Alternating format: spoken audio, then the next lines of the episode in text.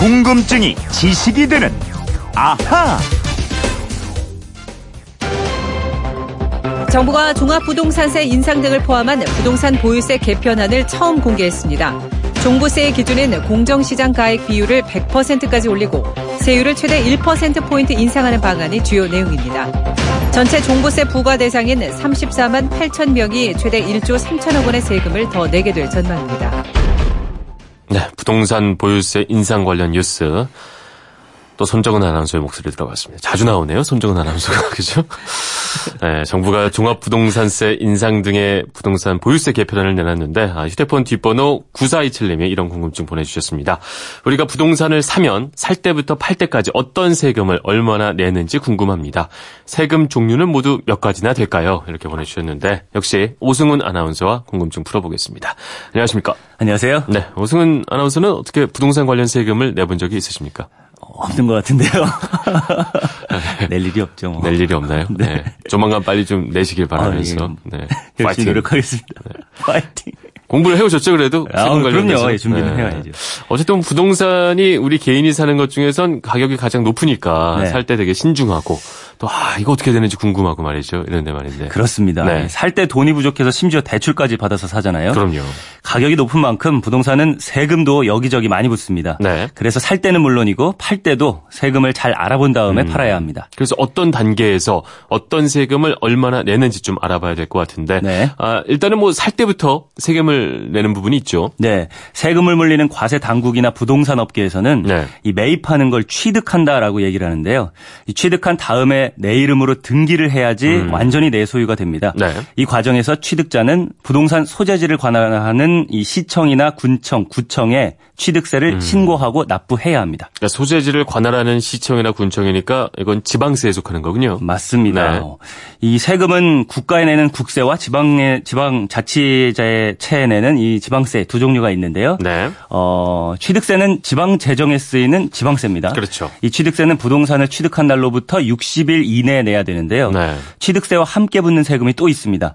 농어촌 특별세 그리고 지방교육세, 매매계약서 같은 증서를 작성할 때 내는 인지세 또 내야 됩니다. 이렇게 많이 내나요? 아, 네 가지. 어, 저도 뭐 그게 제 집 살 때 이걸 다 냈단 얘기잖아요. 그렇죠. 몰랐네.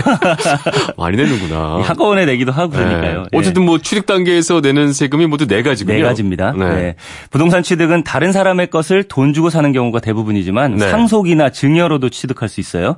상속받은 경우에도 상속 개시일이 속한 달의 말일부터 6개월 이내에 네. 역시 취득세와 농어촌 특별세, 지방교육세를 신고 납부해야 합니다. 네. 만약 납부 기한을 넘기면은 신고 불성실 가산세라고 해서 음. 세금의 20%를 더 내야 되고요. 하루 지날 때마다 추가로 더 내야 됩니다. 음, 취득은 두 달, 그다음에 상속은 여섯 달 안에 이 기간을 반드시 기억하고 놓치면 안 될 것 같습니다. 네. 세율이 되게 중요할 것 같은데 취득세 세율은 지금 얼마인 거죠? 네, 주택은 가격과 크기에 따라서 세율이 다릅니다. 네.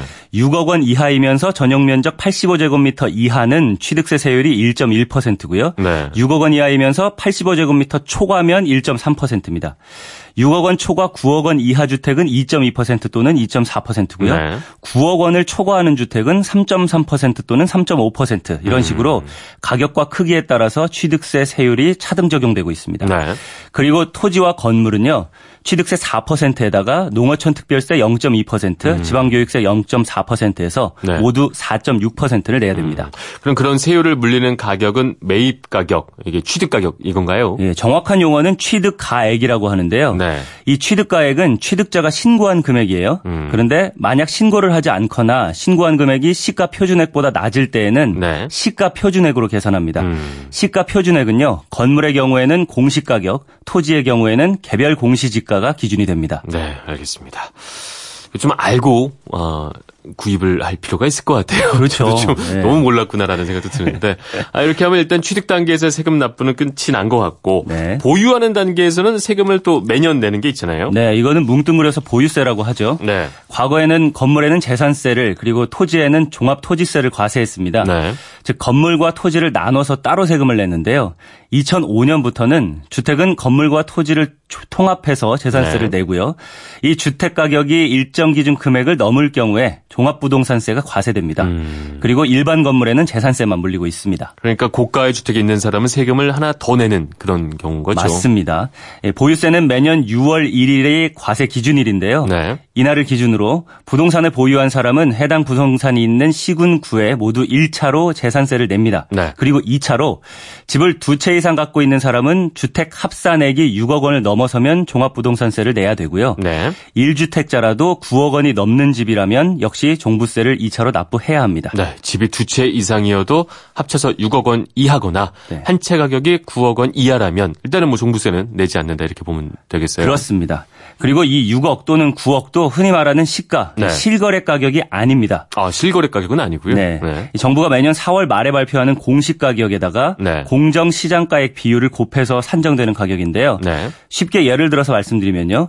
시가 15억 원짜리 아파트가 있다고 하면 이 공시 가격은 보통 10억 5천만 원 정도가 되고요. 네. 여기에다가 공정 시장가액 비율 80%를 곱하면 8억 4천만 원이 되는데요. 오. 만약에 이 주택을 보유한 사람이 다른 주택도 가지고 있다. 즉 네. 2주택자다. 그러면 이 금액에서 6억 원을 뺀 나머지 금액에다가 일정 세율을 곱한 금액이 종부세가 됩니다. 아, 그러면 뭐 15억 짜리 아파트여도 종부세 부담은 생각만큼 크지는 않은 거군요. 네, 그렇게 네. 크지는 않다고 볼 수 있어요. 그러니까 만약 1주택자라면 9억 원이 넘어야 적용이 되는데요. 네. 8억 4천만 원이 기준가액이 되니까 종부세 부과 대상자가 아니게 되는 거죠. 네.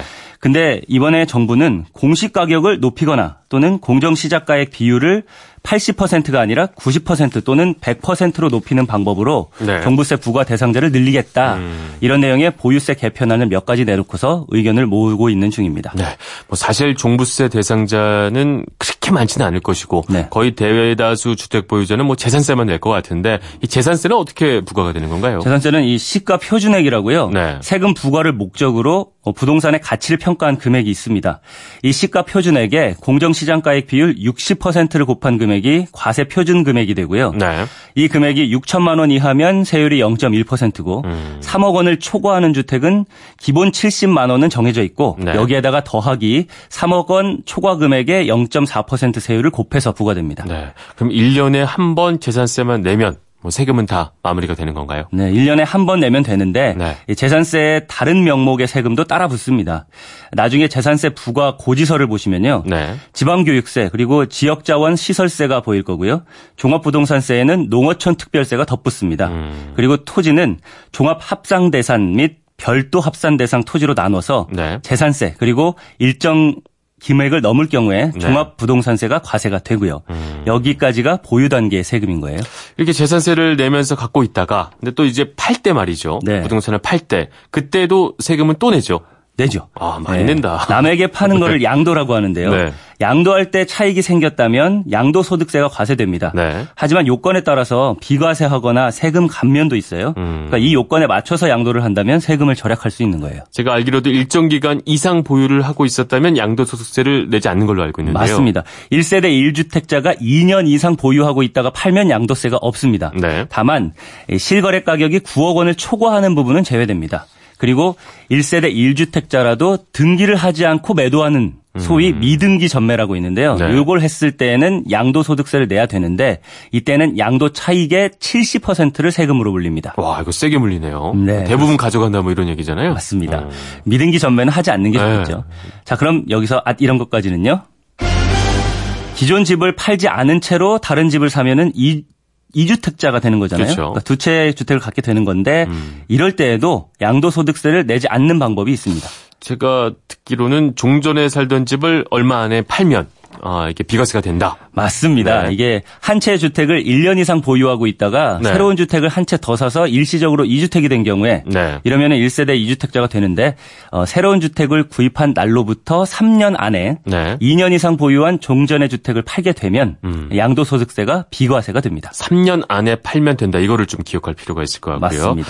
그렇게 되면 이제 다 설명을 해주셨는데 부동산 관련 세금은 모두 몇 가지가 되는 거죠? 어, 말씀드린 걸 이제 정리를 하자면요. 네. 취득 단계에서는 네, 네 가지, 네. 네, 보유 과정에서는 세 가지. 네. 만약 종부세를 부과 대상이라면 어, 종부세까지 낸다면은 다섯 가지가 되는 개. 거고요.